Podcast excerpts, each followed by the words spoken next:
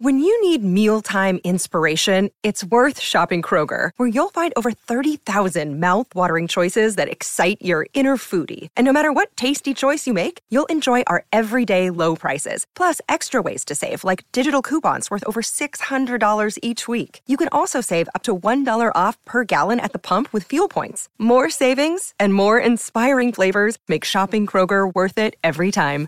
Kroger, fresh for everyone. Fuel restrictions apply. Look, Bumble knows you're exhausted by dating. All the must not take yourself too seriously and 6 1 since that matters. And what do I even say other than hey? well, that's why they're introducing an all new Bumble with exciting features to make compatibility easier, starting the chat better, and dating safer. They've changed, so you don't have to. Download the new Bumble now. Si estás buscando un buen podcast de análisis y debate en tu idioma, te invito a que escuches Pulso y Péndulo. Yo soy Carlos Curbelo. Y yo soy Fabiola Galindo. Todos los jueves analizamos temas de actualidad en Estados Unidos y Latinoamérica. Fabi y yo no siempre estamos de acuerdo, pero sí tenemos un objetivo común. Queremos servir como antídoto contra las noticias falsas y la polarización. Pulso y Péndulo. Busca nuestros episodios en Apple Podcast, Spotify o en tu aplicación favorita.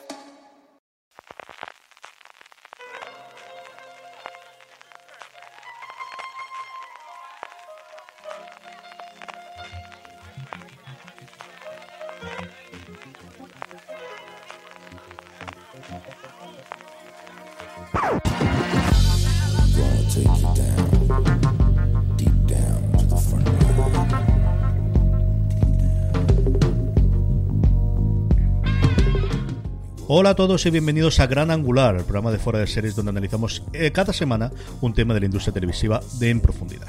Hoy nos salimos del mainstream, nos salimos de las grandes producciones para hablar de esas series que quedan en los márgenes, desde la web series de principios de los 2000, pasando por la autoproducción, hasta llegar a las plataformas de las cadenas generalistas donde jóvenes creadores hacen sus méritos.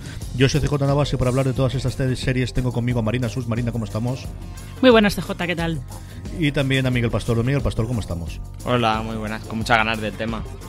Sí, eso voy a decir, porque al final sois dos de las personas que ya no recientemente, ¿no? Desde que ya se han incorporado las plataformas, hablaremos de éxitos recientes, alguno incluso que hemos tenido en algunos de nuestros programas en YouTube, en nuestros FS directos, sino desde hace mucho, mucho tiempo, y recordaremos ese momento mítico del estreno de Fluxer en el ya lejano 2016, que parece que fue ayer, pero ha pasado ya un poquito de tiempo, en el que coincidiste los dos para hablar. Antes de todo eso, yo creo que podríamos eh, hablar, Marina, de, de, ese surgimiento, de ese inicio en, en los 2000, de una nueva corriente con similitudes yo creo que al corto. Yo creo que al final realmente lo que tenemos o lo que ha salido es tradicionalmente en otros momentos esta gente siempre había hecho cortos y sea por la falta de salida de los cortos más allá de para porque subvencionados por el ICA y demás también autonómicos necesitas tener cinematográfico y tener los cortos y esa falta de salidas al cine tradicional en el que ya no se proyectan cortos y ahí recordamos la noche más corta mítica de Canal Plus y poca cosa más empezaron sobre todo esos 2000 y mm, a través de las series que nos llegaban sean nacionales o especialmente extranjeras especialmente americanas decir, pues igual este es el camino, igual esto es lo que tenemos que ir haciendo en los próximos tiempos. Sí, más, yo creo que es más, es más lo que tú dices de, del corto, pero sobre todo porque ofrecía una, como una avenida a gente que se quería, quería probarse, quería, quería eh, foguearse, como quien dice, haciendo, haciendo ficción y querían hacer ficción televisiva, pero pues oye, eso no es, no es tan fácil como parece. Entonces lo más, lo más, lo que tenían más a mano era pues coger una cámara, grabarla, eh, grabar una serie con dos o tres colegas, contar historias pequeñitas y con poco dinero y colgarlas en, en tu página web o en YouTube, que también, que también era, era esa la opción. Yo creo que es era eso, era como un primer, como un primer paso para luego hacer otras cosas que es pues básicamente eh, para, lo mismo que pasa lo mismo que pasa con los cortos no que hay mucha gente que empieza haciendo cortos para ir probándose antes de pasar luego a hacer hacer largometrajes. Evidentemente Internet influirá muchísimo en la llegada de este tipo de producciones, en la posibilidad de difundir este tipo de producciones y es precisamente Internet y ese sobrenombre de web y a partir de ahí unilado a las series, dándole web series, el que daría eh, sentido a este tipo de series pequeñitas, de menor presupuesto que iban directamente a Internet en vez de pasar por las plataformas, que quizás, Miguel, su sentido, o sobre todo ese nombre, han perdido sentido a día de hoy con la llegada del streaming y con que al final todos disfrutamos a día de hoy de las series por Internet. Sí, y además es que también se difumina todo. Decía antes Marina que YouTube era una salida, pero todavía no existía lo que, lo que es el lenguaje de YouTube. Entonces, eh, ahora yo creo que está mucho más difuminado y ya no, no solo se llevan ficciones a, YouTube, sino que hay gente que hace eh, formatos adaptados para lo que es YouTube. YouTube, sobre todo para lo que es el ponértelo en el móvil, eh, de camino en el autobús al trabajo o de vuelta. Entonces, se ha difuminado un poco eh, específicamente en YouTube lo que es una webserie, lo que es una serie que se está haciendo ahí, o lo que es un poco más vídeos ficcionados, pero que realmente no son eh, se mezclan un poco con los sketches también. Eh, ahí eh, hay un batiburrillo de cosas que no definen muy bien y que, y que, también por eso hace que el programa que estamos haciendo hoy no esté bien delimitado y bien definido. ¿Cuáles son esos márgenes de los que hablamos? Lo que hemos tenido, desde luego, una cosa curiosa, al menos a nivel español, y yo creo que en otros países no se ha dado como aquí, es tener los tres grandes cadenas en abierto, los tres grandes conglomerados en abierto, encabezado por Televisión Española, o igual, yo diría encabezado por Antena 3 con ese Fluxer, del que luego hablaremos después, que ha tenido varias reinvenciones, pero que no se quedó atrás. Telecinco ha tenido mi tele, que quizás es el último el que más ha tenido, pero es cierto que Televisión Española ha tenido Playz, de la cual yo he hablado varias veces y que tiene contenidos bastante más que dignos, que ha tenido muchísimo, muchísimo peso también en estos últimos años para eh, recuperar creadores que salieron en una primera ola o descubrir a nuevos talentos, normalmente con, nuevamente con series de pequeño presupuesto, con menos actores de lo que habitualmente tendríamos una gran serie, con tres, cuatro intérpretes, con localizaciones muy concretas, y se da ese curioso caso de que las tres plataformas en España las hemos tenido ese apoyo de, de esa parte industrial, Marina. Sí, es un poco como... Eh, es como la parte de las webs de las cadenas que funciona... Es que a ver si yo soy capaz de explicarlo esto bien, porque las webs de las cadenas en España al principio eran un poco eh, no se las tomaban demasiado en serio, ¿no? Estaban Replicadoras, ¿no? Sí, te ponemos la programación y te vamos a poner trozos de nuestros programas, pero mm, tampoco mucho, ¿no? Hasta que se empezó a ver que, que por ahí, por la parte digital, se podía pillar bastante, bastante público que de otra manera no se podía pillar y que podías llegar a gente que, que ve eh, contenido de visual en el móvil y que no lo ve de la manera tradicional. Entonces por ahí es por donde se empezó a hacer la apuesta, pero como bien dices, la apuesta la han hecho de, básicamente eh, Radio Televisión Española y A3 Media, porque mi tele, Mediaset, mi tele todavía no ha apostado por ella. Mi tele hasta ahora ha estado funcionando más como como un sitio donde la gente va a ver los highlights de Gran Hermano o de Supervivientes de la noche anterior. O sea que todavía no... la ficción no... No, la ficción no. Tuvo ese, ese amago de, la pecera de Eva, que era aquello, un poco de... entre factoría de ficción y la web, y era un libro de un poco extraño pero, pero realmente eh, son a tres media y, y Radio Televisión Española las que están apostando un poco más decididamente por hacer contenidos en, en, la web, que luego ya crearon esos apartados específicos para esos contenidos que también son muy de esto está en la web porque en la tele eh, tradicional no tenemos hueco para ello, porque cada vez hay la ficción tradicional, la ficción en abierto, sigue unas, eh, unas normas muy concretas que ya no son cosas que antes estaban en la ficción tradicional, ya no se emiten ahí sino que las ves en la web, como las series juveniles, por ejemplo señor, y ese cambio con los tiempos y de las duraciones, que es cierto que lo vemos también en otras series, pero que mucho más en estas. Y yo creo que, Miguel, lo último curioso es, bueno, pues en este clima en el que estamos viendo, lo que estamos recuperando es un montón de series con ese eh, espíritu inicial de hacerlo con bajo costes, con cámaras que ahora ya no son cámaras pequeñas, sino que son directamente móviles en muchos de los casos, y esa fiebre de lo que se pone de, las mm, series de cuarentena, que al final son de pequeño coste, de mayor producción o de menor, pero que vamos a tener pero que unas cuantas de aquí hasta finales de año. ¿eh? Obligados también por la situación, porque eh, entiendo que tanto en ficción como yo el otro día lo hablaba también con Francis, que la gente de Podium estaban encerrados también, están haciendo formatos para de audio eh, cada uno en su casa. Entonces, eh, pues tanto esto de HBO como lo que ha salido, lo de HBO se llama en casa, ¿no? Y lo que ha salido en televisión española, pues eh, forzados por esto y sabedores de que había una puerta que llevaba a la gente también con pocos recursos y buscándose la vida lo ha hecho, pues nosotros que tenemos muchos vamos a intentar hacerlo también con, con los límites que nos da él, que la postproducción, cada uno en su casa, pues no tiene ordenadores como los que puedes tener en una oficina de postproducción o en una productora.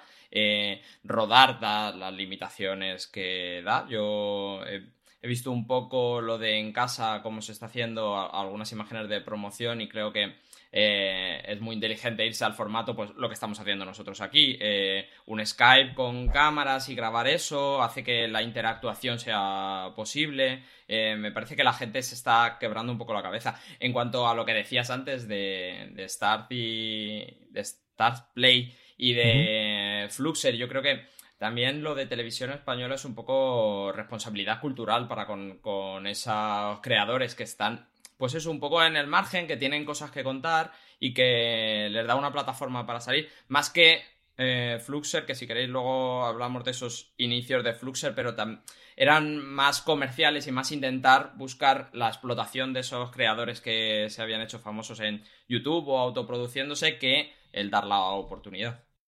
Yo creo que aquí, antes de que vayamos ya a hacer un repaso eh, histórico de, los distintos proyectos que ha habido, de las distintas apuestas, eh, hay otra cosa que, más allá del aluvión de las series que vamos a tener en cuarentena, que es el tema de, lo que os comentaba yo previamente, y es el, especialmente con la parte de los cines, hasta ahora siempre ha habido una obligación para alcanzar las subvenciones ya no nacionales, sino también autonómicas, en muchos de los casos, y algo conozco sobre el tema, de tener una exhibición en cines, de tenerla a priori o a posteriori para la calificación del ICA y para todo demás, tener esa exhibición mínima en cines que conforme está el patio, yo no tengo absolutamente nada claro que eso se pueda hacer. Y aquí había dos derivadas. Una, que no se desen ayudas a las series, porque se había entendido que siempre las series era un producto comercial que iba para una cadena de, televisión, que es una cosa que desconoce, sí, será comercial, pero que al final no tiene que ir necesariamente ahí, que entre YouTube. Y segundo, si además, ahora derivado por las circunstancias, se empiezan a, quitar y a eliminar todas esas posibilidades, o sea, todas esas obligaciones de tener eh, el contenido eh, previamente emitido dentro de, un cine, yo no sé si eso va a dar un espaldarazo para, para poder entrar y que toda esta gente pueda hacer otro tipo de producciones mucho más legitimadas por la parte industrial, al menos de la parte de la industria, como os digo, del de institucional, ¿no? De que se entienda que igual que un largometraje puede optar este tipo de no solamente dinero en efectivo, sino entrar en la rueda de poder hacer estas productoras y de montar realmente productores que hagan este tipo de producciones, que no las hay tantas porque al final es muy complicado poder dedicarte a hacer este tipo de series de una forma continuada sin ver una salida más que un salto a, una plataforma después, Marina.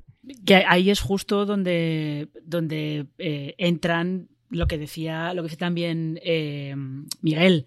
Ahí tienes, por ejemplo, eh, pues Place y, y, lo que era Fluxer. Place, más que Fluxer, yo creo, sí que te ofrece un poco esa opción de esto yo lo hago, lo hago por mi cuenta, no puedo entrar en una cadena generalista en abierto, pero entra en este apartado que ellos tienen en la web y que me va a dar pues la visibilidad que, que, te dé, porque ahí luego ya podemos entrar en si las series de plays están más o menos promocionadas, si se debería hacer más, menos, si es una cosa complicada porque al fin y al cabo el público al que van no ve la tele, se dedica a verlo todo en la web. Pero bueno, que yo creo que es, eh, es un poco eso, esos creadores no tienen hueco de momento en una cadena tradicional, pero pueden meterse a través de a través de, ese espacio que las cadenas tradicionales tienen, tienen en la web.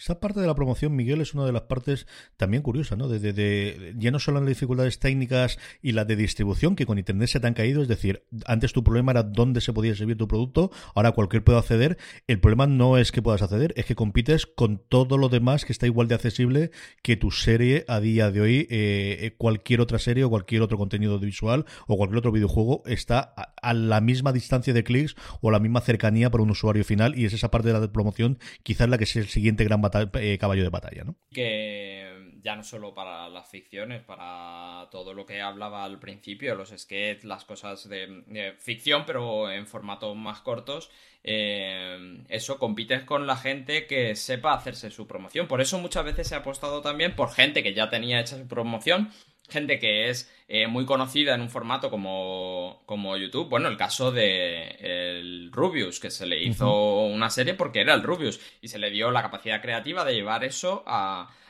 producirse en una plataforma como Movistar y con, la producción que lleva, que se, fueron a, Japón, a, Corea a hacer eh, el dibujo. Eh, porque se autopromocionaba solo, porque tenía esa capacidad de promocionar y de llegarle a ese público. Entonces ahí también eh, lo que hablábamos de Place y, Fluxer, ahí está en esa balanza. Eh, Place ofrece un poco esa, esa mm, posibilidad de emitir lo tuyo, pero Fluxer al final es, Antena 3 y necesitan unos números porque tienen que rentabilizar lo que es su empresa. Entonces, si, si no le dan ellos un poco de promoción, tampoco va a salir adelante. Vayamos a hablar alguna de las series. Lo hemos dividido sobre todo en, tres bloques de, tipo de producciones. hablando primero eh, de autoproducción, luego hablaremos de las otras plataformas, donde hablaremos de Playce y de Fluxer. Y por último, aquellas series de las autonómicas que al final crecen más allá de su ámbito geográfico habitual gracias a Internet fundamentalmente. No es que no lo hubiesen hecho antes, pero con muchas más complicaciones. E Internet es la que le permite romper y, salir más allá, tanto a nivel de promoción inicial como a nivel de disponibilidad.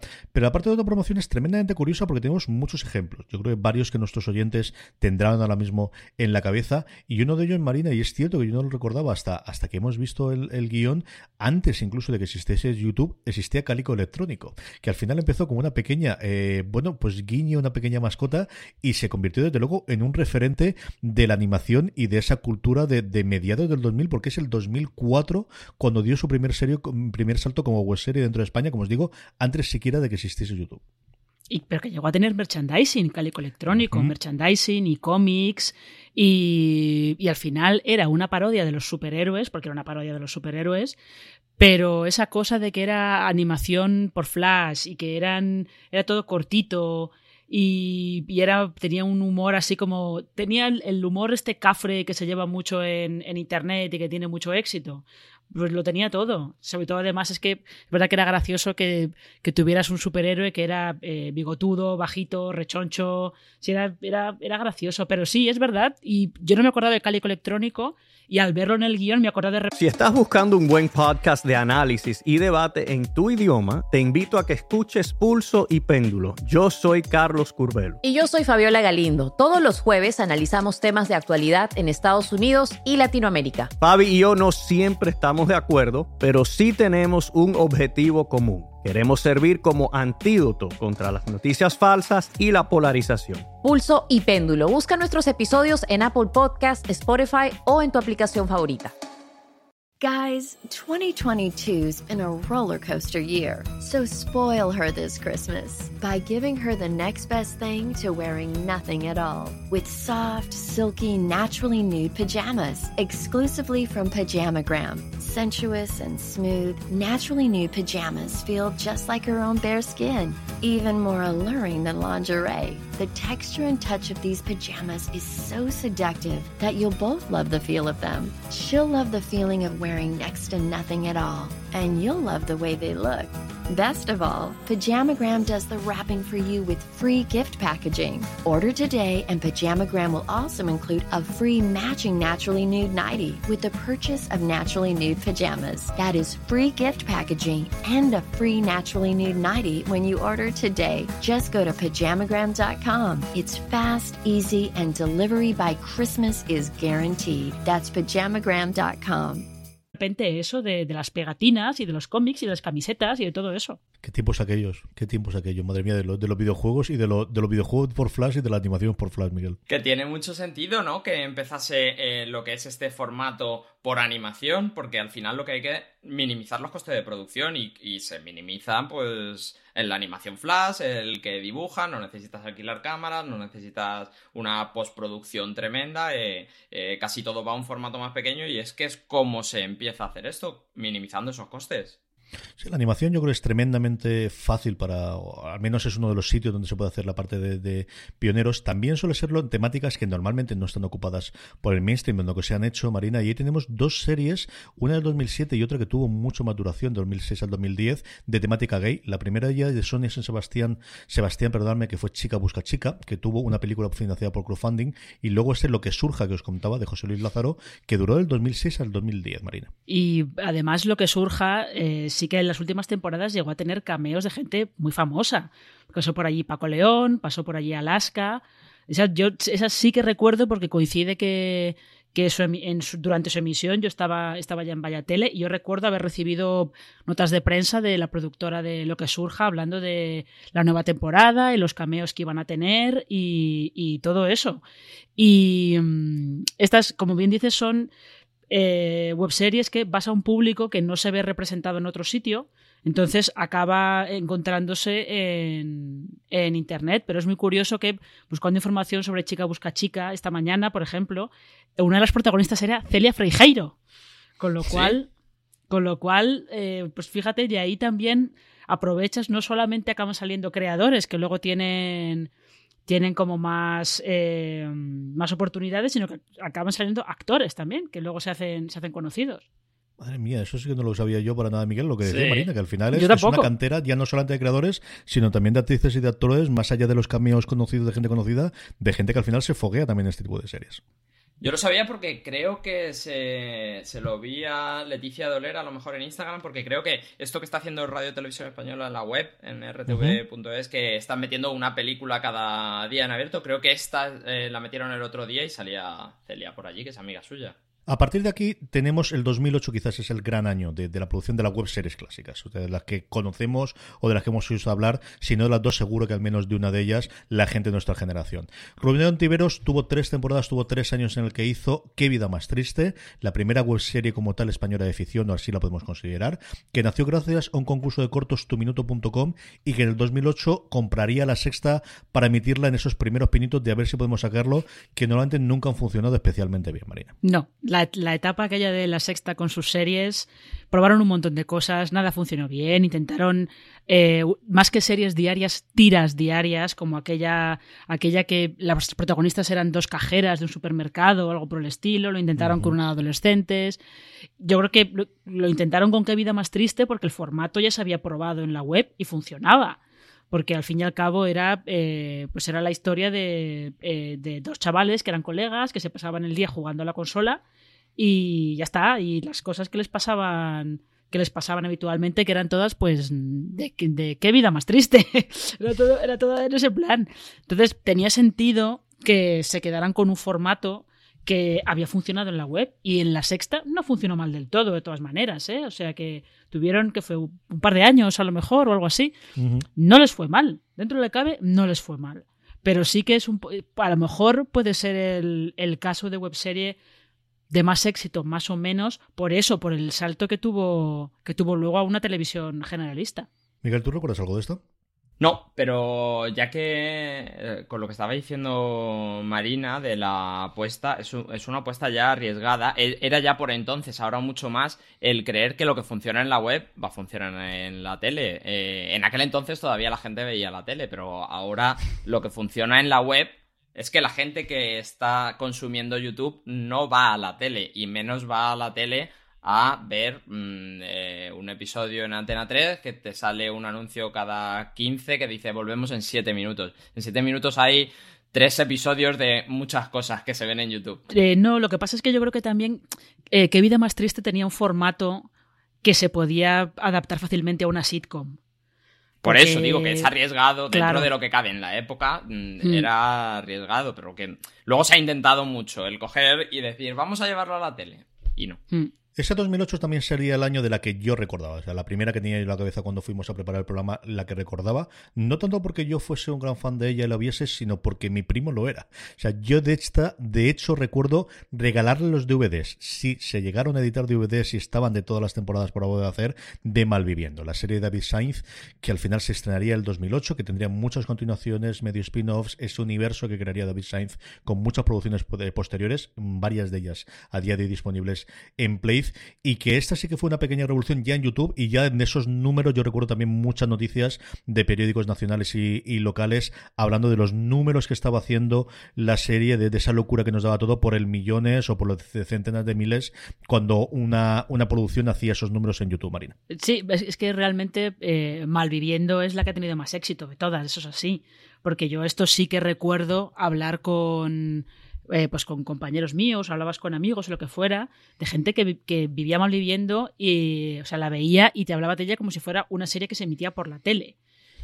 Y tú la veías y estaba hecha, pues sí, con muy pocos medios y la, hacían eran pues tres, cuatro colegas, eh, pero claro, también estamos, estamos otra vez en lo de, en lo de lo que comentábamos antes, de que tocaba temáticas que no se veían en, en la tele en abierto. Malviviendo tenía a, pues a chavales que vivían en la calle, que trapichaban con lo que podían, que no tenían nunca dinero para llegar a fin de mes. Entonces eso pues también atraía mucho el interés de, sobre todo del público joven, porque al final estas series acaban yendo mucho a, a ese público joven que no se encuentra en, en ningún otro sitio más que ya en estos años en YouTube. Miguel Malviviendo sí que marcó un antes y un después y yo creo que esta sí que es una serie de la generación en la que todo el mundo, desde luego, los que eran fans eran muy fans de la serie. O sea, no es que la veían de vez en cuando alguno de ellos, no, sino que aquí había muy, muy, muy fans de la serie. Sí, eh, de hecho yo creo recordar, no sé si lo recuerdo bien, que incluso a David Sainz le tuvisteis en esa primera época de fuera de series en un, en un podcast entrevistándole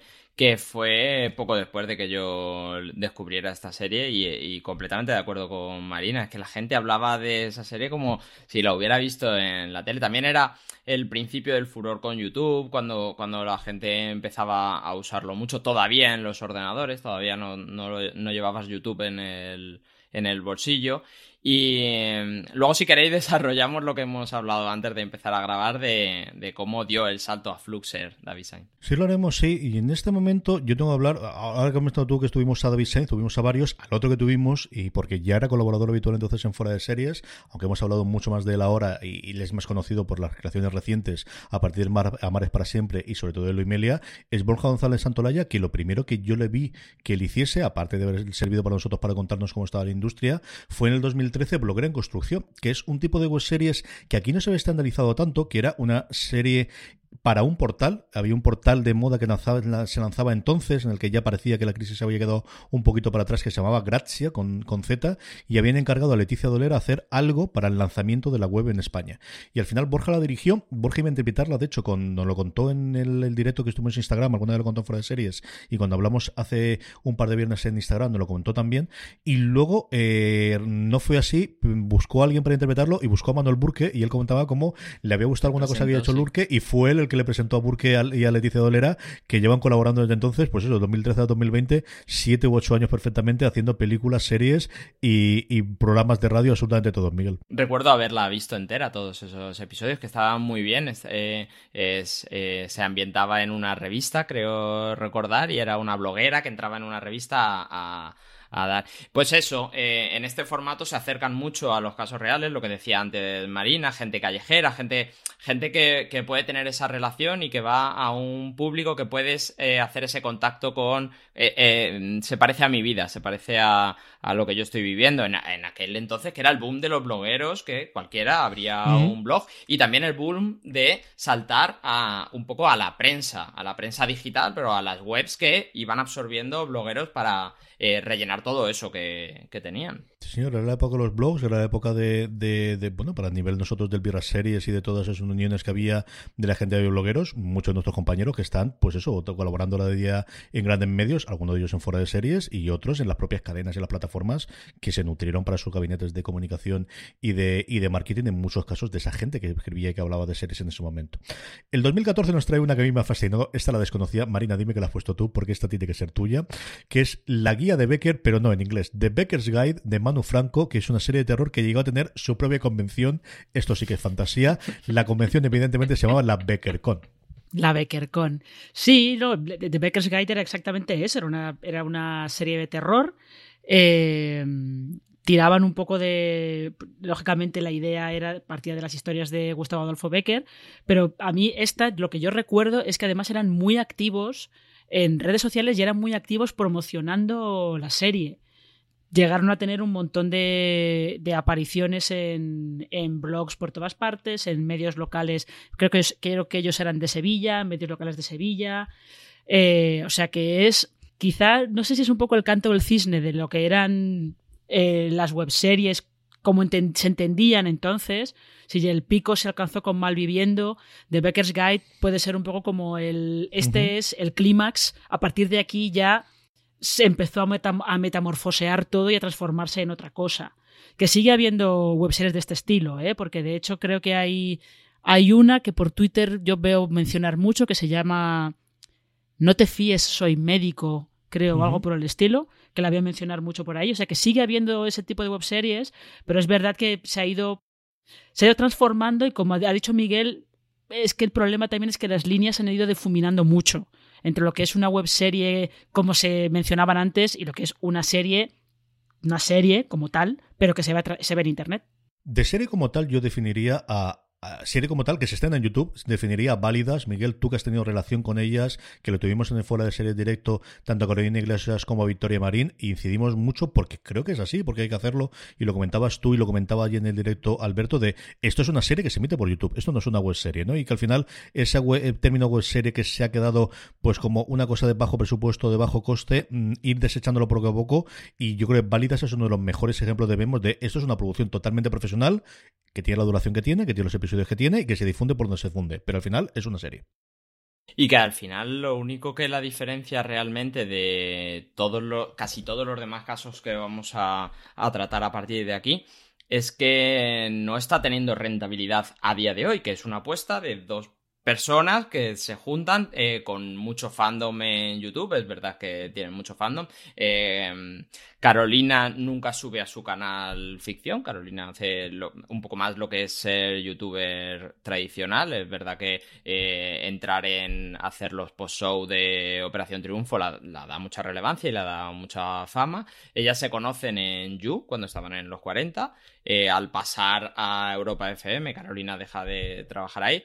Todo esto lo para que veamos eh, cuál es el caldo de cultivo de dos personas diciendo, mira, vamos a hacer algo. Es verdad que, que Victoria ya hace semanalmente o algunas semanas dos eh, ficciones, dos, dos eh, vídeos cortos pero ficcionados con mucha producción. Su novio es director y co-creador con ella y lo que hace en Válidas es un poco extensión de su personaje. Ella hace, no de ella, sino del personaje que tiene en YouTube.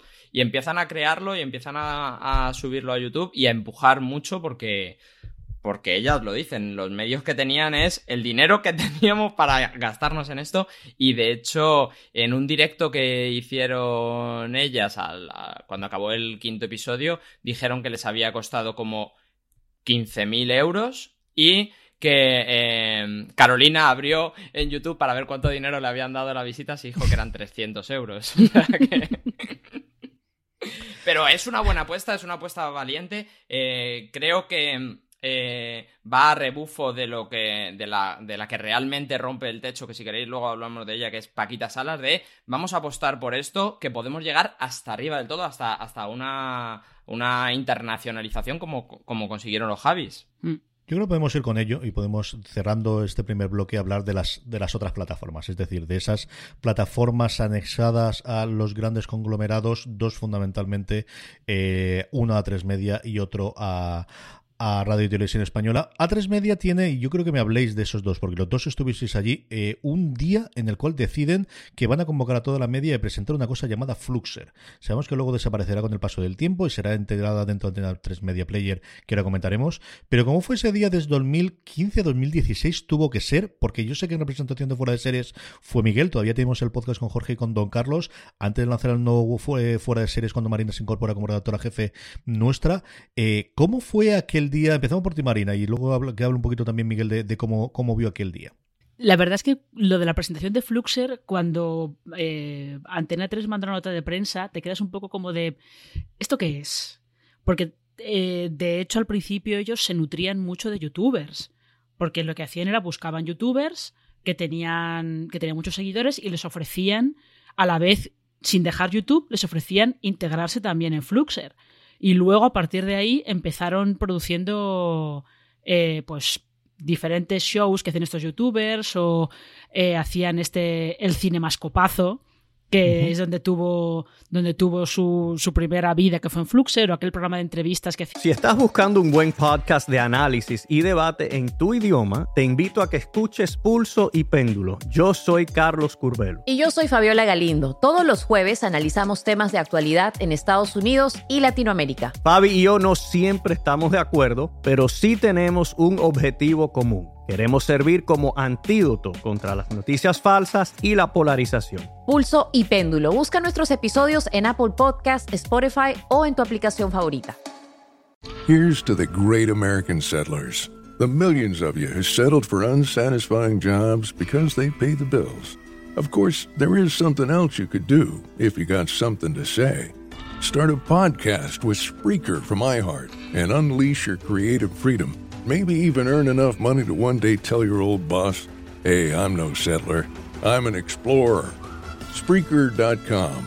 S P R E A K E R. Hustle on over today. Eh, Nacho Vigalondo. O sea que en Pepe realidad. Colubi tenía también uno. Pepe Colubi Escondido tenía uno. al fondo de Fluxer, a- abajo, abajo, abajo. Exactamente, sí, tenían, era como que querían ir con formatos muy jóvenes y muy frescos, pero al principio no hacían ficción.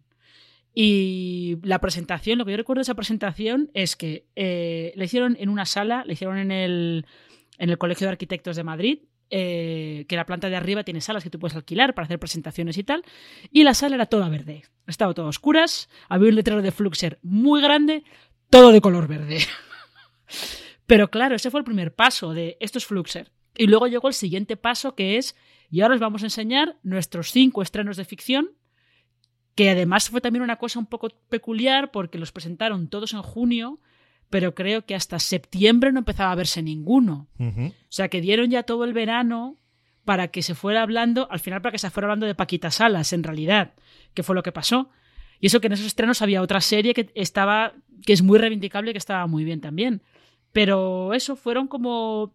Empezaron moviéndose un poco eh, a partir de. Yo creo que siempre tuvieron como muy, muy en la cabeza la idea de. Por mucho que ellos digan que no, la idea de vamos a tomar el, el ejemplo de YouTube y vamos a hacer, vamos a hacer lo nuestro. Vamos a hacer una cosa nuestra directamente. Y ya luego, es verdad que luego se han integrado en. Me da gracia que eh, CJ vez lo llame de una manera diferente. en A3 Player. Que, que le den un nombre normal y yo al final me lo aprenderé. Claro, que le pongan es solo como uno. vamos Juan y venga Juan. O sea, no, no me cambies el nombre a mitad, pues le llamaré como yo quiera. Ya está. Estas son las reglas del juego. Ya está. A3 emplazado por agua. Y ya está. Yo no hay ningún A3 problema con Plus. esto. Claro. A3 for the people now. Y ya está. Miguel, ¿qué recuerdas tú de ese día? ¿Y te acuerdas de las otras cuatro que presentaron junto con Poquitas Salas? Me acuerdo, creo que sí. Eh, ahora hago repaso. Lo que me acuerdo es eh, el fotocall, súper curioso. En el fotocall, eh, bueno, en todos los fotocall, siempre cuando, cuando va a pasar gente y, y más cuando no es una superproducción, pues siempre eh, hay una persona que va anunciando a los fotógrafos quién, quién viene. En este había una chica muy joven anunciando a la chica que iba a anunciar a, los- a las caras que iban a pasar para que se anunciara a los Para que supiese que no serán, ¿no? Sí, sí. Eh, vamos a ver si me acuerdo. Estaba Entertainment, que es eh, lo que a lo que hacía referencia antes, que es que le dijeron a la gente de Malviviendo desarrollarnos algo para aquí. Era curioso, eh, era un poco documental, falso documental de cómo era la productor, una productora que tuvieron ellos que crear para, para crear eh, esa serie. Estaba Paquita Salas, estaba una cosa que era eh, con caras muy reconocibles, que creo que eran por parejas, eran como eh, conversaciones en un, En un hotel. En un hotel. Sí, tempo- temporada baja se llamaba. Temporada baja, eso, temporada baja, con caras muy reconocibles co- de- del cine. Paquita Salas. Ah, y el, el, caso de, de hacer leña del árbol caído. El, el error más grande que tuvieron ahí y, que, y más representativo de lo que decía Marina de tráete a los youtubers es llevar a los venga monjas, porque los ve mucha gente hacer eh, una serie que llamaron Dos Alaos en modo random. Venga, monjas, ya para empezar, eh, tienes que entrar mucho en su lenguaje para que te guste. Y tienes que eh, haberlo. A ver, eh, es, es como lo que dicen del tabaco, ¿no? Tienes que. Al principio no te gusta y tienes que cultivar el cuerpo para que, para que te guste. Y le dieron una serie y.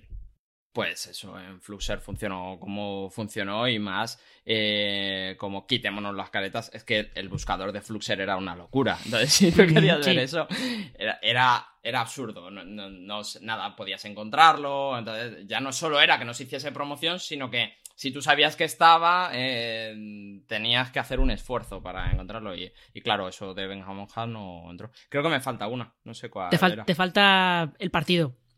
Ah, el partido. Mm. Que estaba yo buscando en temporada baja, yo tenía como tenía como cierta idea de quién había sido la mente pensante detrás de temporada baja y era Abril Zamora.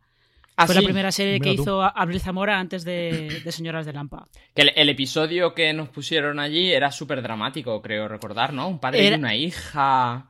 Es que, es que creo que hubo, porque hubo eh, la presentación que yo digo, que fue a prensa, que era en un. No, eh, yo digo el día de Callao, el día que pusieron los cinco episodios. el, día que de Callao pusieron otro. Porque a ah. nosotros, eh, el día de Callao, que fue, creo que fue en septiembre o algo por el estilo, es que no lo recuerdo bien. Pero era eso, en junio habían hecho una presentación en un sitio pequeñito que estaba antes en, en Malasaña, que, que, ya cerró, que era el, el paracaidista. Y ahí, de esa, de temporada baja, pusieron una cosa muy pequeñita con Maggie Cibantos y otra actriz que no recuerdo quién eran, que eran dos amigas que estaban preparándose para ir de fiesta. Y no recuerdo muy bien por qué acababan las dos vestidas de la princesa Leia. y era, era como medio comedia, pero giraba hacia el drama, pero luego volvía un poquito a la comedia. Era como, creo que lo que yo recuerdo de temporada baja es que, es que como era muy antológico, era bastante irregular. Había capítulos que estaban bien, capítulos que eran un poco. dejaban mucho que desear, era muy irregular. Me, voy a permitir eh, la licencia de contar una anécdota de aquel día y es que eh, Alberto Rey, que estaba muy cerca, eh, es que aquello fue muy largo porque emitían un episodio que venía previo los creadores contando qué era lo que habían hecho, al final se fue a tres horas. a Alberto Rey, el piloto de Paquita Sala, le pidió en el baño. Hablemos de ese piloto de Paquita Salas, que desde luego yo creo que fue un revulsivo y es una cosa que estuvimos hablando muchísimo tiempo, con estos dos creadores, con los Javis, antes de ser los Javis conocidos mm, de Operación Triunfo. Es decir, esto fue dos años antes. Una serie que todo el mundo que la veía le gustaba mucho, pero yo recuerdo los reparos de no sabemos si es una cosa muy de chiste interno, si lo conocemos solamente la gente del gremio y del, mundillo de Madrid, si lo vamos a entender todos. Y luego, desde luego, eh, será más visto, será menos visto, pero es la serie que durante muchísimo tiempo tuvo ese de se pueden hacer cosas diferentes, sí, realmente se puede hacer en España algo distinto y algo carismático y algo diferente, mm, y lo demostró Paquita Salas antes de ese otro salto que daríamos después a Netflix, que sería ya la consagración, desde luego, de la serie Marina. Sí, yo lo que sí quería comentar antes de, del partido, que yo creo que fue la que la que fue eh, pasó injustamente desapercibida por todo el huracán Paquita Salas, porque además eh, el partido estaba, eh, creo que uno de los, de los, principales impulsores era Alex Rodrigo, que seguramente vamos a hablar de él después, y era una comedia política de la que ahora con Vota Juan y Vamos Juan les hemos estado hablando de no, es que en España no se hacen series políticas. Se hacen, lo que pasa es que están pues en Fluxer. están en Fluxer. ¿Y el ahí Kike Peinado? Eh, no lo recuerdo. Yo, eh, igual estás confundiéndolo con Burke. Porque estaban. Sí, porque son, eh, porque son pareja, ¿no? Es pareja artística.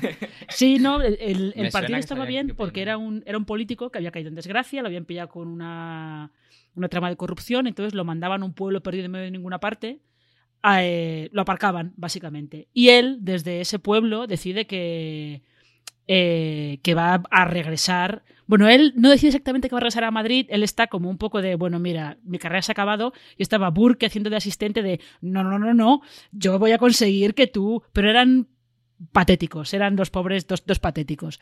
Y en el caso de Paquita Salas, es que es curioso porque eh, Paquita Salas la hacen los Javis como entrenamiento para dirigir eh, la película de la llamada. Ellos no habían hecho nada antes, eh, les proponen hacer la película del musical La llamada y dicen, vale, pero necesitamos algo para foguearnos, para ver un poco cómo, cómo es esto de dirigir eh, ficción audiovisual. Entonces eh, se fueron a Fluxer, vendieron Paquita Salas, que empieza como un sketch de Instagram. ¿Como un story? sí, es un sketch que son, son dos minutos o una cosa así con eh, Bryce F. con unas gafas de sol loquísimas.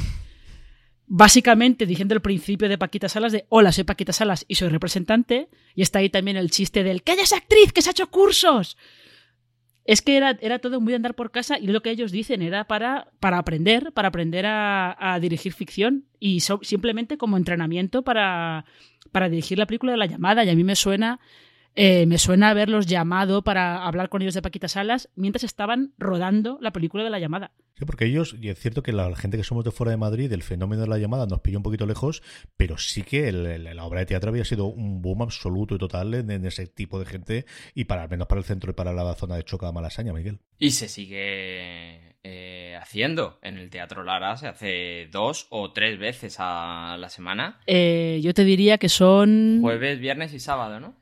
Eh, tiene funciones los miércoles también. Miércoles, pues, pues cuatro veces. Y se sigue llenando, ¿eh? Yo he ido varias veces a verla y se sigue llenando y se sigue poniendo hasta arriba. Y, lo que decía Marina de eh, que nace como un sketch, eso es lo que es confiar en tu talento, porque la llamada fue igual. La llamada pidieron, por favor, que les, dijera, que les dejaran mm, representar un trocito en la antesala de lo que era el teatro antes mientras la gente pasaba y también ahí se dio eh, eh, lo que hablábamos antes, el caldo de cultivo de que justo Fluxer estaba creando una plataforma, porque si no, eso pues lo tendrían que haber hecho para YouTube. No había un sitio donde llevarlo, un sitio que te diera el dinero antes de empezar a crearlo y habría acabado como, como yo personalmente espero que acabe válidas, que es eh, apostando ellos mismos con su propio dinero por esa producción. luego tendríamos aquí, el Fluxer pasaría un tiempo entre que se le fue Paquita Salas a Netflix o en alguna cosa similar, y luego quizás la que más tuvo, mientras fue Fluxer, mientras se integró, antes de integrarse en A3 Player Premium, fue ese gente hablando, que tuvo bastantes premios internacionales. Nuevamente, una mm, serie antológica que quizás es el género que también facilita ¿no? el, el poder tener, pues eso, distintos actores, distintas actrices, distintos tipos, y es bastante habitual que dentro del tipo de series que estamos hablando tengamos series antológicas eh, que puede hacer, como este gente hablando, que le tuvo de verdad bastante, bastantes éxitos, sobre todo a nivel de premios para, para, para el grupo A3 Media, Marina. Sí, porque le dieron el premio de la mejor serie en, creo que serie de formato corto en el Series Manía de Lille. Mm, y, es que es verdad lo que dices, que eh, Gente Hablando es un buen ejemplo de estas series que se hacen para Internet, por eso, porque los capítulos son cortitos, el, más largo debe durar 15 minutos, eh, son, cada capítulo cuenta una historia distinta, eh, y además cada capítulo hay veces que se animan a probar cosas muy distintas. El, último episodio de la segunda temporada, ese que es el principio y el final, se anima a contar eh, una relación sentimental de una manera muy diferente a lo que estamos acostumbrados, que también es algo que te permite tanto el formato como que te ven en Internet. Al final yo creo que todo, todo tiene sus ventajas y, sus desventajas y eh, una de las principales ventajas de estas series yo creo que es eso, la posibilidad que tienen de, si quieren, de experimentar y de, y de probar cosas nuevas. Y bien, de lo que hablábamos antes también, eh, maximizar la economía de recursos. Eh, Álvaro Carmona lo que hace bien es diálogos y se inventa una serie, él es buen dialoguista y se inventa una serie de gente hablando, dos personas. En, en el episodio que más hay me parece que hay uno que tiene una frase, pero es, vamos a buscar un sitio que nos dejen o que alquilemos por poco tiempo y me voy a crear una historia que pueda eh, crear completamente dos personas hablando, porque lo que a mí se me da bien es que dialoguen. Pues eh, maximizar eso. Diálogos también hay unos cuantos en, bueno, la serie que aquí hemos visto prácticamente cómo, cómo ha nacido, cómo ha crecido, cómo ha funcionado, desembocando en ese fuera de series directo que tuvimos no hace demasiado tiempo de Luimelia y ese pequeño fenómeno que se montó alrededor de esa relación entre Luisita y Amelia, ya dentro de 3 Player Premium hasta el punto de ser una de las puntas de lanza. O sea, esta es una de las series, junto con Veneno, ese primer episodio, evidentemente aquí ya todo derivado de la situación en la que nos encontramos cuando grabamos este gran angular por el efecto de coronavirus, pero al final es uno de los grandes estrenos que ha tenido para su plataforma de pago a tres media de algo que no deja de ser una serie como la que estábamos hablando en cuanto a presupuesto, en cuanto a formato y en cuanto a tipo de serie y de longitud de serie, Marina. Es que al final eh, Luimelia era una... que me hace mucha gracia que naciera originalmente como una acción transmedia, simplemente. Como una acción transmedia, promocional, para llenar un poco el tiempo entre temporadas de Amares para siempre. Eh, que no había ninguna, ningún propósito mayor que, que ese yo creo que inicialmente mm, habrían hecho una cosa de 20 minutitos, lo habrían colgado en la web y se acabó. Lo que pasa es que se juntó ahí un, como un grupo de gente que están todos mal de lo suyo, porque están todos mal de lo suyo, eh, se juntó ahí un grupo de gente que decidieron, bueno, y entonces si hacemos esto, ¿por qué no nos tiramos a la piscina y hacemos directamente una serie? Y mm, lo curioso, lo curioso y no tan curioso, porque también es verdad que Luimelia nace con, con la ventaja de tener un fandom ya que ya viene de antes. Ya lo tienes, tienes una base de fans que ya está construida de antes.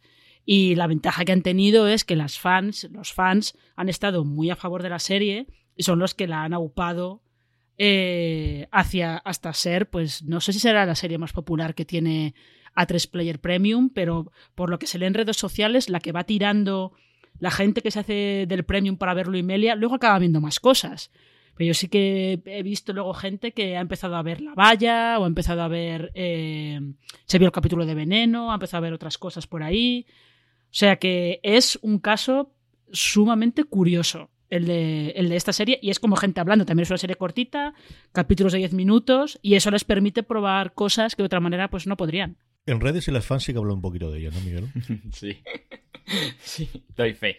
Eh, iba a decir que justo eh, lo contrario de lo que decía yo de Venga Monjas es este caso. Es eh, eh, no escoger a alguien que está funcionando en otro formato y forzarle a hacer algo, sino darle la respuesta a lo que la gente está pidiendo. La gente está pidiendo desarrollo. Si estás buscando un buen podcast de análisis y debate en tu idioma, te invito a que escuches Pulso y Péndulo. Yo soy Carlos Curbelo. Y yo soy Fabiola Galindo. Todos los jueves analizamos temas de actualidad en Estados Unidos y Latinoamérica. Fabi y yo no siempre estamos de acuerdo, pero sí tenemos un objetivo común. Queremos servir como antídoto contra las noticias falsas y la polarización. Pulso y péndulo. Busca nuestros episodios en Apple Podcast, Spotify o en tu aplicación favorita rollo para esa relación que ha creado en una serie. Y es justo responder dándoles eso. Justo eh, eh, el camino que, debe eh, favorecerse para este tipo de formatos. El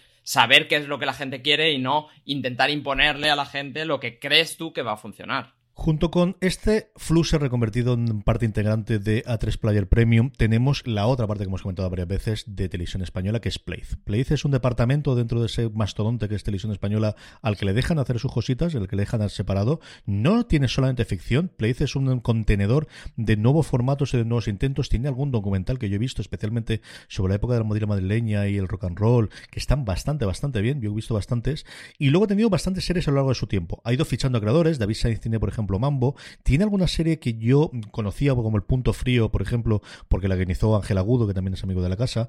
Y luego una que yo he comentado muchas veces, recuerdo cuando hablamos en su momento, con que además yo creo que para los tiempos que nos corren sería una serie, mm, no es una serie enclaustrada, pero podría serlo perfectamente. Es una serie de dos personas que están en dos casas y que hablan constantemente a través de llamadas por internet, a llamadas de YouTube, que es Limbo, una serie de terror con tres intérpretes, que es Ingrid eh, García Johnson, Demian Salmón y luego sale Loe en algún momento, que me entretuvo. Tienen la manía de hacer de Play una cosa que no me gustó nada, que es coger todas estas series con sus capítulos y haberlos convertido en película. Los han pegado todos y dices, ya puedes disfrutar de la película de descante de rollo de película. Me era una serie, tenía tantos episodios, ¿por qué leche no puede? Sí, si de verdad que mi teléfono o mi tableta es capaz de reproducir uno detrás del otro. No hace falta que me digas que son las películas. Pero bueno, en fin, el caso es que sostienen, y yo creo que tienen dos que podemos comentar, Marina. Una, porque es el único que yo recuerdo de hacer una propuesta de promoción mandando carpetas incluso que fue colegas, que fue una cosa que nos llegaron a mandar, y luego la que quizás ha tenido más nombre en los últimos tiempos también por premios, que es Drama, que tiene detrás Alterrat, para haciéndola para Play, y quizás han sido las dos que de todas que, de verdad que hay cosas interesantes, que acercaros si no lo conocéis, Play no están disponibles solo en su web, sino también en YouTube. Televisión Española es de las primeras que hablen muchísimo de su catálogo. El otro día comentaba yo cómo hay cosas del antiguo, todas las series que están poniendo ahora los jueves por la tarde que hemos comentado en la web, como Fortunata y Jatinta, está, pero está Anillos de Oro, está todo en televisión, hay un canal específico que se llama Clásico de Televisión Española, y eso sí, están todos los programas de Hola Rafaela. Todos los programas, de dos horas y media a tres horas, que es lo que duraba entonces el programa de Rafaela Carrá por las tardes, los tenéis todos disponibles, además de eso, en YouTube, que es pura fantasía. Pero ahora sobre lo nuestro, Marina, ¿tú recuerdas esas carpetas de colegas y se desinfló. Mira que yo que todo esto para poder haber funcionado o hacer bastante más ruido y no lo ha hecho al final, ¿eh? No lo hizo. E allora, allora, hablamos de colegas. Eh, ya, es una pena, ¿eh? Porque eh, sí que parecía que. Yo creo que igual llegó un poco antes. Se adelantó un poco esta moda que hay ahora de nostalgia por series de los 90 y por series que vimos cuando éramos adolescentes o, bueno, niños, preadolescentes y tal. Y es probable que llegara un año, un par de años antes. Porque al final, colegas, lo que eh, la gracia que tenía es que te contaba en teoría la reunión del reparto de, de, una serie juvenil que había tenido mucho éxito en su momento, pero la gracia es que sus protagonistas eran actores que habían salido en la salir de clase, en compañeros, en Nada es para siempre. Y, además, de hecho, el, principal instigador era. Se me acaba de olvidar su nombre, Luis. Eh, Luis Feijó. Sí, es, eh, si lo estoy diciendo mal, perdonadme porque se me acaba de olvidar. Que justo había estado en alguna de esas series y que era. Eh, no es que. Manuel Fijo, Manuel Fijo. Manuel Fijo. El apellido era, pero no me acuerdo del Manuel Fijo, no es que contara su vida, pero estaba inspirado en experiencias que habían tenido ellos una vez que había pasado, eh, se habían acabado esas series. Y se habían dado cuenta que se habían tenido que reconvertir. O sea, Manuel Fijo está trabajando en, en algo relacionado con lo de visual, pero no delante de las cámaras. Mm. Y es verdad que esa, si hubiera llegado eso un año, un par de años más tarde, igual habría tenido habría tenido más tirón, creo yo. Y como decíamos antes, Miguel, la otra es drama. La siguiente serie es drama, que además esta le vuelve a dar premios y una apuesta que van, yo creo que van muy a ratos. Ahora está produciendo otra cosa para David Sainz y nuevamente, yo no sé si es un tema de presupuesto de ahora nos dan esta y entonces sacamos nuevas series o exactamente qué ocurre, pero de verdad que se están haciendo cosas interesantes dentro de The Place, que quizás es lo más parecido a eso que comentabas tú de un sitio para jóvenes creadores donde puedan llevar y hacer un desarrollo de una serie directamente para Internet. Y para productoras, porque el Terrat es una productora de formatos de no ficción, de, programas de entretenimiento y le da la oportunidad de eh, fichar a gente que tenga algo que decir y llevarlo justo a, eso, a una plataforma que lo que hablaba yo antes, un poco por responsabilidad cultural, eh, Televisión Española es el sitio que, debe trabajar en eso y que, que, está un poco enfocado a, hacer eso y que Alterrat como productora le dé también para desarrollar una rama de ficción, es muy interesante. Por último, eh, Marina, y antes hablábamos de Alex Rodrigo, podemos hablar de esas series autonómicas que sí, que nuestras comunidades autónomas, cada una de procedencia, tenemos cierto interés o conocemos, especialmente TV3, que yo creo que podemos cerrar con ella, que quizás es la, que más ha exportado internacionalmente, incluso Estados Unidos.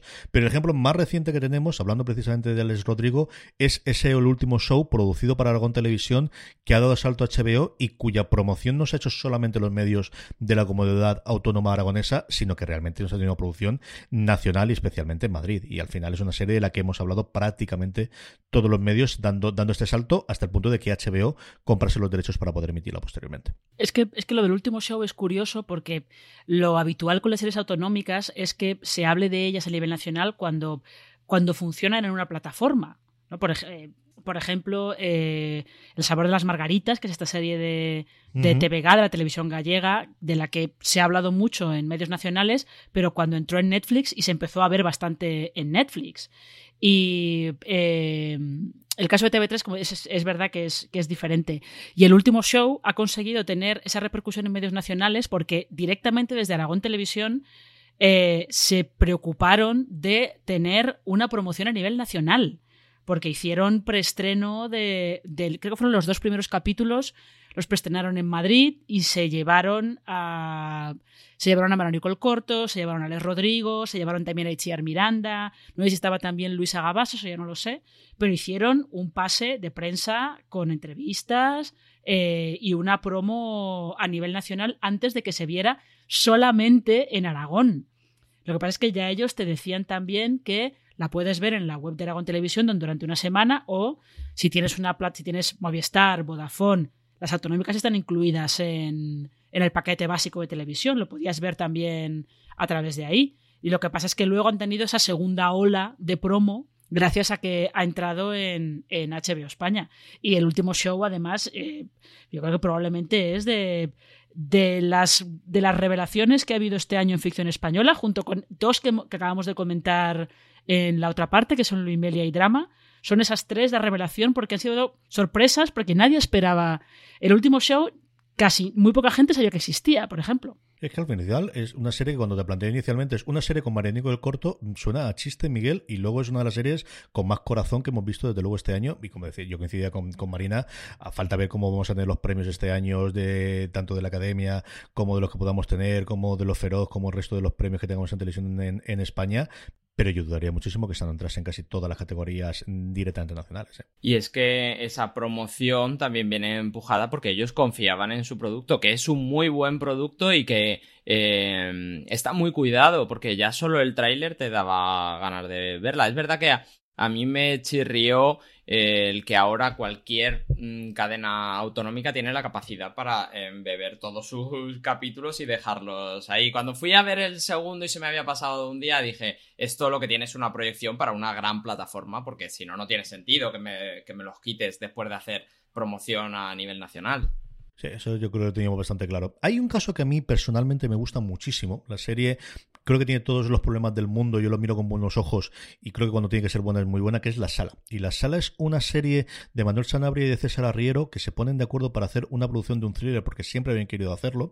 Y es un thriller bastante episódico, bastante, bastante procedimental, con un arco mm, que te plantea desde el principio bastante horizontal de algo ocurrido para que un policía cogiese una pistola y matase a alguien dentro de la propia eh, comisaría y viene una periodista a entrevistarle para saber qué es lo que ha pasado, pero a partir de ahí tenemos un episodio en el que va contando hechos que ha sucedido y episodios o casos que ha ido resolviendo, los cuales, como os digo, a mí me gustaron bastante, es cierto que soy muy fan del género, pero lo que más me atrae de la sala, Marina, y es yo creo uno de los casos más extraños que tenemos es que se produce inicialmente sin tener vendida la serie. Con señora Telampo ocurriría algo similar, que se lanzarían a hacer un piloto inicialmente antes del apoyo de, de Telecinco de Mediaset, pero aquí directamente es una serie que decide montar entre varias productoras, haciendo una joint venture, haciendo la serie completa, venderían después a, a HBO, donde el primer lugar donde lo vi yo, los derechos de emisión en, digital, vendió también a la Forta la emisión en, lineal, y es un ejemplo que hasta que llega Media Pro, que evidentemente sí va a tener suficiente eh, músculo financiero para poder hacer estas cosas, en España yo creo que no habíamos visto pero mm, prácticamente nunca. Siempre se han hecho todos los proyectos porque había detrás una cadena que te pagaba la factura y no te ibas a liar tú la manta a la cabeza a hacer toda esa inversión sin tener esa salida configurada desde el principio. Y aparte es un caso todavía más peculiar porque es eh, la sala viene impulsada por una productora canaria que creo que no había hecho ficción hasta ahora, había hecho programas de entretenimiento para la televisión canaria. O sea que todavía es un caso como más específico y más pequeño. Lo que pasa es que van consiguiendo el apoyo de la Forta y luego a partir de ahí dan, lo, venden los derechos para que la primera ventana de, exhibición sea en, en, HBO España. Pero lo de la sala es realmente es un caso eh, es un caso digno de estudio porque ha habido otros intentos de, de hacer series sin tener una cadena detrás, como esta, aquella de ciencia ficción que ahora no recuerdo cómo se llamaba, eh, que se intentó hacer, se hizo un piloto que dirigió eh, Coldo Serra, que tenía así como, eh, tenía como un, un, aire a lo Black Mirror muy claro, que hicieron el piloto, no se vendió, porque lo hicieron sin tener cadena, un poco, un poco ingenuamente. y luego el piloto lo vendieron a Filming para ver si por ahí podían tener suerte. Mm, y pues por desgracia no tuvieron suerte, pero que es eso, que se habían intentado hacer esos casos como muy fuera del sistema y no habían tenido éxito. Y lo de la sala es una cosa como más, eh, pues también es un poco una muestra de que los tiempos están cambiando, al menos un poquito en ese aspecto. Distopía, se llamaba la serie que, que, hacía Marina y que tenía ese único piloto que al final se tradujo o se intentó hacer en firme para tener más y que no se pudo levantar finalmente. Miguel, terminamos con lo último que tenemos, que es quizás, pues eso, hablamos antes de TV3, ¿no? Y esa capacidad que ha tenido, yo recuerdo cuando hacemos fuera de serie, teníamos a ti eh, habitualmente comentando eh, pulseras rojas, que se vendió incluso a Estados Unidos y tener esas, eh, esa adaptación americana. Y más recientemente, quizás la más reciente es las del hockey, que está poco a poco rompiendo ese techo en Netflix, pero indudablemente la que ha sido es Merlí. Ese fenómeno ya no en Estados Unidos, sino internacional, especialmente en, Latinoamérica que ha tenido Merlí y que ha permitido tener ese spin-off como Merlí Sapere Aude, que directamente entrase en Movistar Plus, que es el otro gran gigante que podría hacer este tipo de apuestas y que podría tener dinero evidentemente para hacerlo, pero ha decidido hasta ahora tener otro tipo de proyectos más allá de lo que haga, bueno, pues de, tener una especie de fluxero, de tener una especie de place. Eso Movistar Plus por ahora sí que no lo ha tenido. Y que también habla de la, de la de cómo las posibilidades técnicas y tecnológicas han ayudado a, internacionalizar los proyectos que en Cataluña siempre han tenido mucha, mucha tradición de teatro y ha habido muy buenos dramaturgos y, muy buen teatro en, Barcelona, quizá un poco eh, capada eh, las giras nacionales no las hacían porque eh, siempre estaban pensadas en catalán, pero el, el darle una posible salida a plataformas digitales es lo que ha hecho que por lo que venimos hablando todo el tiempo, que donde hay talento, el poder sacarlo. Yo pensaba ahora cuando Marina estaba hablando de esa serie de ficciones que eh, cuidado con quedarse el mensaje de tanto válidas como la sala o Paquita Salas incluso en su momento de vamos a apostar que seguro que sale. Eh, sale lo que, lo que tiene que salir, sale lo que... O sea, es una posibilidad para que la gente que tiene talento lo desarrolle, pero luego eh, tienen que aunarse muchas cosas para que, para que salga bien y para que, y para que llegue a hacer algo, pues como esto, como que, que salga un spin-off para Movistar y que te lo compren y que se desarrolle. Mm, lo que, lo que pasa es que es verdad que, eh, que TV3 sí que tenía una apuesta eh, clara por la ficción juvenil, porque veían que, que a eso les daba, les daba salida y ellos creo que tienen, o tenían, porque no sé si lo han, lo han renovado, tienen un acuerdo eh, preferencial con Netflix, entonces todas sus series se van a Netflix y han ido, han ido produciendo otras cosas, han ido produciendo thrillers, pero yo creo que de momento lo que más les está funcionando son eh, las series juveniles, claramente. Pues con esto terminamos esta gran angular en el que hemos repasado un poquito todas esas series de los márgenes que no es que no hablemos, de hecho hablamos un montón, podéis leer un montón sobre muchas de ellas. Aquí mismo, por ejemplo, Álvaro eh, escribió recientemente sobre ese San Benito de las web series y de cómo es un término que habría que ir dejando eh, aparte. De válidas, evidentemente, tuvimos el directo, igual que lo tuvimos de Luimelia. Hablamos del último show, tanto Álvaro como Alberto, cuando se estrenó, es decir, de prácticamente todas las series que hemos hablado. O Álvaro Niva eh, armó un artículo sobre la sala y cómo fue el funcionamiento de montar adelante o de llevar adelante este, ese proyecto. Hasta que ha llegado esta gran angular, dona Marina Such, un beso muy fuerte, muchas gracias, hasta el próximo programa. Un placer, como siempre. Don Miguel Pastor, muchísimas gracias, un abrazo muy fuerte, tío, cuídate mucho. A vosotros un abrazo. Y a todos vosotros, querida audiencia, mucho más contenido en fuera de series.com, mucho más contenido en nuestro canal de, eh, de, podcast y en YouTube, que además si no pasó nada y no se grabó mal, es posible que esto además nos podéis ver las caras y nos podéis ver en YouTube. Así que gracias por escucharnos y recordad, tened muchísimo cuidado ahí fuera.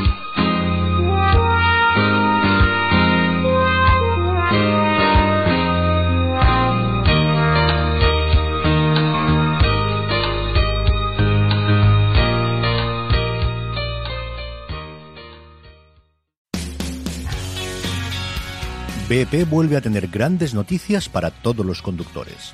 Cuando vayas a repostar tendrás un ahorro de hasta 40 céntimos por litro en Península y Baleares y 35 céntimos por litro en Islas Canarias, incluyendo la bonificación del gobierno. Cada vez que visites una estación BP en la península de Baleares, puedes ahorrar y disfrutar de todas las ventajas que ofrecen en su programa Mi BP. Y si lo haces desde Canarias, podrás disfrutarlas a través del plan Dino BP. Así que ya sabéis, BP nos lo pone fácil para ahorrar al máximo estés donde estés.